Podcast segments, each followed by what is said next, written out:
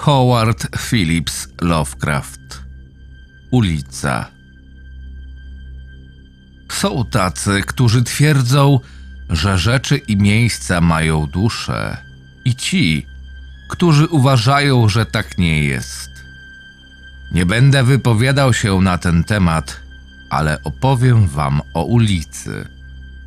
Ulicę tę tworzyli ludzie silni i honorowi, prawi i dzielni, którzy przybyli z błogosławionych wysp za morzem. Z początku była to jedynie ścieżka wydeptana przez pierwszych osadników noszących wodę z leśnego źródła do grupki domów przy plaży. Następni pobudowali nowe chaty wzdłuż północnej strony, wykonane z grubych dębowych bali. Od strony lasu zaś obudowane kamieniami, gdyż w gąszczu czaili się Indianie używający często płonących strzał. W kilka lat później ludzie wznieśli kolejne domy wzdłuż południowej strony ulicy. Po ulicy w tę i z powrotem kroczyli posępni mężczyźni w stożkowatych czapkach, którzy zazwyczaj byli uzbrojeni w muszkiety bądź flowery. Przechadzały się tędy również ich żony w czepkach na głowach i stateczne, opanowane dzieci. Wieczorami mężczyźni zasiadali przy gigantycznych kominkach, czytali i rozmawiali.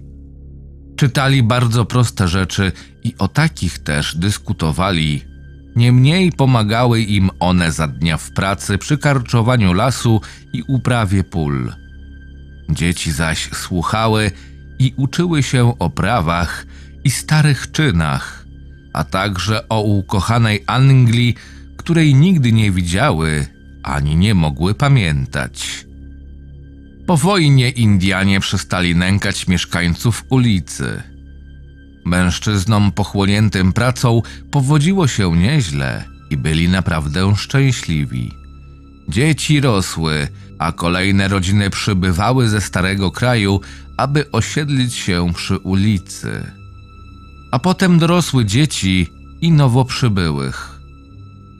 Miasteczko stawało się miastem i jedna po drugiej chaty zaczęły ustępować miejsca domom.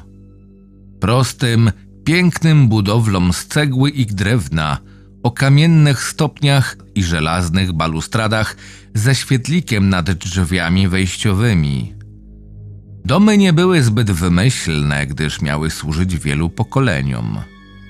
Wewnątrz znajdowały się ozdobnie rzeźbione kominki i urzekające oko schody, a także przyjemne, wygodne meble, delikatne porcelanowe zastawy stołowe i srebra przywożone ze starego kraju. Tak więc ulica napełniała się snami młodych i cieszyła się, gdy jej mieszkańcy stawali się coraz bardziej czarujący i szczęśliwi. Tam, gdzie kiedyś była jedynie siła i honor, pojawiły się obecnie smak, gust i wiedza. Do domów zawitały książki, obrazy i muzyka, młodzi zaś uczęszczali na uniwersytet, którego gmach wznosił się ponad równiną na północy. Strzelby zastąpiły szpady, koronki, peruki. Polne dróżki i leśne drogi pokryły się kostką kocich łbów, po których dudniły kopyta wierzchowców czystej krwi i koła pozłacanych karet. Przy chodnikach zaś powstały słupki do uwiązywania koni. Przy ulicy rosło wiele drzew, wiązy, dęby i majestatyczne klony. W lecie cała ta okolica zdawała się tonąć w soczystej zieleni, a z rozłożystych, strzelistych koron drzew dochodził melodyjny śpiew ptaków. Za domami rozciągały się okolone murami różane ogrody ze ścieżkami otoczonymi z dwóch stron przez starannie przycięte żywopłoty, starczami słonecznych zegarów, tonących nocami w srebrzystym blasku księżyca i gwiazd, podczas gdy wonne, różnobarwne kwiaty błyszczały od kropel rosy. Ulica lśniła dalej poprzez kolejne wojny, nieszczęścia i zmiany. Którego razu odeszła większość młodych i niektórzy nigdy nie powrócili. Wtedy też zwinięto starą flagę i zastąpiono ją nową, z pasami i gwiazdami. I choć mężczyźni mówili o ogromnych zmianach, ulica ich nie czuła. Ludzie bowiem byli nadal tacy sami, mówili o starych, znajomych rzeczach w stary, znajomy sposób. Drzewa wciąż były schronieniem dla rozśpiewanych ptaków, a wieczorami księżyc i gwiazdy przyglądały się skąpanym w rosie kwiatom w otoczonych murami różanych ogrodach. Po jakimś czasie zniknęły szpady, trójgraniaste kapelusze i peruki. Jakże dziwni wydawali się krótkowłosi mieszkańcy z laskami w dłoniach. Z oddali dochodziły nowe odgłosy. Dziwne sapanie i przenikliwe wycie dobiegające od strony oddalonej o milę rzeki. Powietrze nie było już tak czyste jak poprzednio, ale duch tego miejsca nie zmienił się. Ulicę ukształtowała krew i dusza przodków. Duch nie zmienił się nawet, kiedy ludzie brutalnie otworzyli ziemię, aby położyć w niej dziwne rury, ani kiedy stawiali wysokie słupy z przymocowanymi do nich tajemniczymi drutami. Ulica zawierała w sobie tak wiele prawdziwej wiedzy, że przeszłość nie mogła zostać zbyt łatwo zapomniana. A potem nastały dni zła, kiedy wielu, którzy znali ulicę z dawnych czasów, przestali ją znać i kiedy poznało ją wielu, którzy nie znali jej do tej pory. Akcent ich był chrapliwy i ostry, wygląd zaś i oblicza plugawe. Podobnie jak ich myśli, które walczyły z mądrością ducha ulicy, ta zaś bezgłośnie umierała z tęsknoty, podczas gdy stojące wzdłuż niej domy popadły w ruinę, drzewa uschły, a różane ogrody zarosły chwastami i szczezły. Jednak któregoś dnia znów poczuła gwałtowny przepływ dumy. Było to wówczas, kiedy młodzi ponownie wymaszerowali w nieznane i znowu wielu z nich nie powróciło. Tym razem młodzi ubrani byli na niebiesko. W miarę upływu lat z ulicą działo się coraz gorzej. Uschły już wszystkie drzewa, a różane ogrody ustąpiły miejsca zapleczom tanich, szpetnych nowych budynków stojących przy równoległych ulicach. Domy jednak pozostały, pomimo trudnych lat, robaków i burz, bowiem pozostawiono je z myślą, aby służyły wielu pokoleniom. Na ulicy pojawiły się nowe twarze, śniade, złowieszcze oblicza o zdradliwych oczach i dziwnych rysach, których właściciele mówili nieznanym językiem i wywieszali na przeżartych wilgocią ścianach domów szyldy z napisami w innym alfabecie. Wzdłuż rynsztoków pojawiły się wózki i stragany. Powietrze przesycił okropny, nieokreślony fetor, a prastary duch zapadł w sen. Raz ulica przeżyła chwilę wielkiego podniecenia. Za morzem szalała wojna i rewolucja. Upadała dynastia, a nieliczni pozostali przy życiu pokonani dotarli z dwuznacznymi zamiarami do zachodniego lądu. Wielu z nich osiedliło się w zapuszczonych domach, które niegdyś znały śpiew ptaków i zapach róż. Później zaś zachodni ląd przebudził się i przyłączył do starego kraju w tytanicznej walce na rzecz cywilizacji. Nad miastami ponownie łopotały stare flagi, którym towarzyszyły nowe, prostsze, acz wspaniałe, trójkolorowe. Nad ulicą nie powiewały flagi, gdyż obecnie gnieździł się tam jedynie strach, nienawiść i ignorancja. Młodzi ponownie odeszli, ale nie tak jak inni ich rówieśnicy w dawnych czasach. Czegoś brakowało. Synowie owych młodzieńców z przeszłości, którzy maszerowali przesyceni prawdziwym duchem ich przodków, wywodzili się bowiem z różnych miejsc i nie znali ulicy ani jej pradawnego ducha. Za morzem miało miejsce wielkie zwycięstwo i młodzi powrócili w, chwale. Odzyskali to, czego im brakowało, a przy ulicy nadal gnieździły się lęk, nienawiść i ignorancja.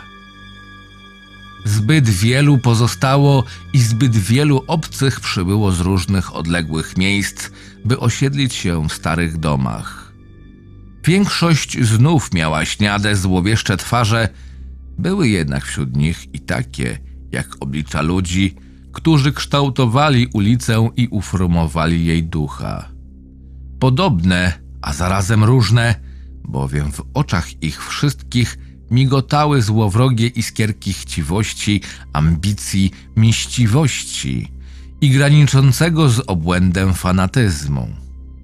Spiskowali, by zadać zachodniemu lądowi zabójczy cios i móc potem przejąć władzę nad krajem, a raczej nad jego ruinami, tak jak w pewnym nieszczęsnym, mroźnym kraju, z którego przybyła większość z nich. Serce spisku znajdowało się przy ulicy, gdzie chylące się ku upadkowi domy tętniły nieustępliwymi poczynaniami cudzoziemskich siewców niezgody i rozbrzmiewały echem planów i przemówień tych, którzy z utęsknieniem wyczekiwali dnia krwi, ognia i zbrodni. Prawo wiedziało i mówiło sporo na temat dziwnych zgromadzeń na ulicy, ale nie mogło niczego udowodnić. Tajniacy z uporem przesiadywali, nadstawiając ucha w takich miejscach jak piekarnia Pietrowicza, szkoła nowoczesnej ekonomii Rywkina, klub Krąg i kawiarnia Wolność. Zbierały się tam spore grupy posępnych mężczyzn, rozmawiających zawsze w obcym języku. A stare domy stały, przesycone zapomnianą wiedzą szlachetniejszych, minionych stuleci, śmiałych kolonizatorów i skąpanych w rosie różanych ogrodów w blasku księżyca. Czasami samotny poeta czy wędrowiec zjawiał się, by rzucić na nie okiem i usiłował odnaleźć je w minionej chwale. Niemniej nie było ich wielu. Krążące swobodnie plotki głosiły, że w domach tych zamieszkiwali przywódcy ogromnej grupy terrorystycznej, którzy pewnego konkretnego dnia zamierzali rozpętać orgię rzezi, mając na celu zniszczenie Ameryki i wszystkich szlachetnych, starych tradycji ukochanych przez ulicę. Ulotki pływały w rynsztokach, ale pomimo iż wydrukowane były w różnych językach i różnym rodzajem pisma, mówiły o jednym zbrodni i rebelii. Ich autorzy nawoływali do obalenia praw i cnót wychwalanych przez naszych ojców, zdławienia konstytucji. Konstytucji, która zawierała w sobie spuściznę półtora tysiąca lat anglosaskiej wolności, sprawiedliwości i umiarkowania. Mówiono, że smagli mężczyźni zamieszkujący przy ulicy i gromadzący się w jej gnijących budynkach byli mózgami przerażającej rewolucji, że na ich rozkaz miliony bezmyślnych, żądnych krwi bestii wyciągnie hałaśliwe szpony ze slumsów tysięcy miast, paląc, niszcząc i mordując, aż ziemia naszych ojców przestanie istnieć. To wszystko mówiono i powtarzano, a wielu z niepokojem oczekiwało dnia 4 lipca, o którym dwuznacznie pisano w ulotkach. Nic jednak nie można było nikomu udowodnić. Nikt nie potrafił określić, czyje aresztowanie mogłoby spowodować unicestwienie spisku. Policjanci niejednokrotnie urządzali naloty, przetrząsając domy, aż w końcu przestali. Ich również znudziło egzekwowanie prawa i porządku i pozostawili całe miasto swemu losowi. Później zjawili się mężczyźni w oliwkowych mundurach z muszkietami. Mogło się wydawać, że to swego rodzaju smutny sen. Ulicy musiało przyśnić się wspomnienie dawnych dni, kiedy uzbrojeni w muszkiety ludzie w stożkowatych kapeluszach krążyli po niej od źródła w lesie do skupiska chat przy plaży. Nic nie można było przedsięwziąć, aby zapobiec nadciągającemu kataklizmowi, bowiem smagli, złowrodzy mężczyźni byli nader sprytni i przebiegli. Ulica spała więc niespokojnie, aż pewnej nocy w piekarni Pietrowicza, szkole nowoczesnej ekonomii, klubie Krąg i kawiarni Wolność, jak również w wielu innych miejscach, zgromadziły się ogromne grupy ludzi, których oczy przepełnione były przeraźliwym triumfem i pełnym fanatyzmu wyczekiwaniem. Po ukrytych przewodach wędrowały dziwne depesze i mówiono wiele o mających nadejść jeszcze dziwniejszych wieściach. Kiedy jednak niebezpieczeństwo zagrażające zachodniemu lądowi zostało zażegnane, nawet się tego nie domyślano. Mężczyźni w dziwnych mundurach nie potrafili powiedzieć, co się dzieje, ani jak powinni się zachować, gdyż smagli, złowrodzy mężczyźni mieli ogromną wprawę, byli subtelni i doskonale potrafili maskować swoje poczynania.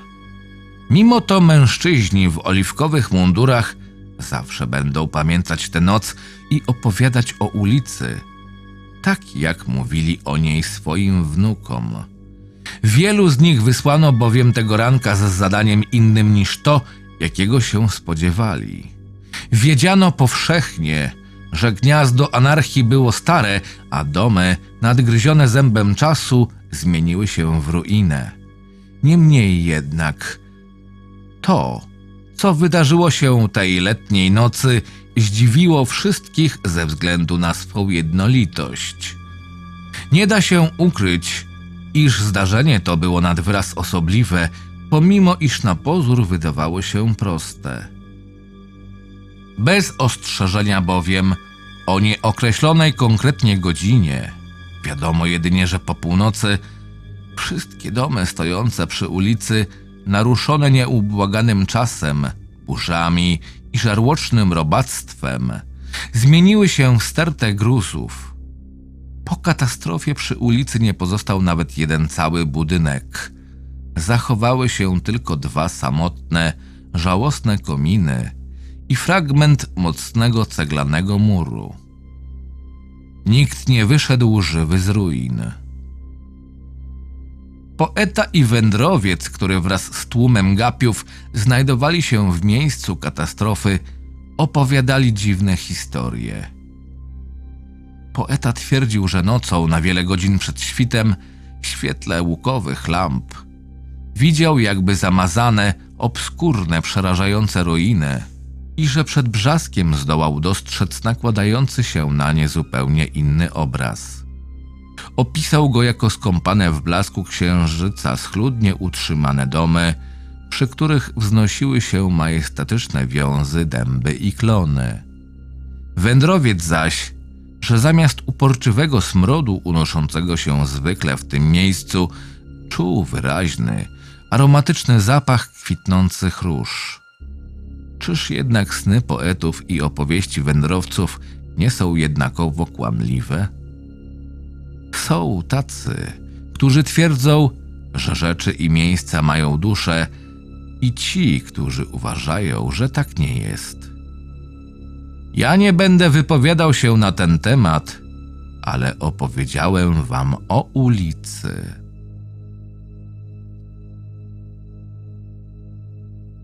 Czytał Krystian Kieś. Zapraszam do subskrypcji mojego kanału.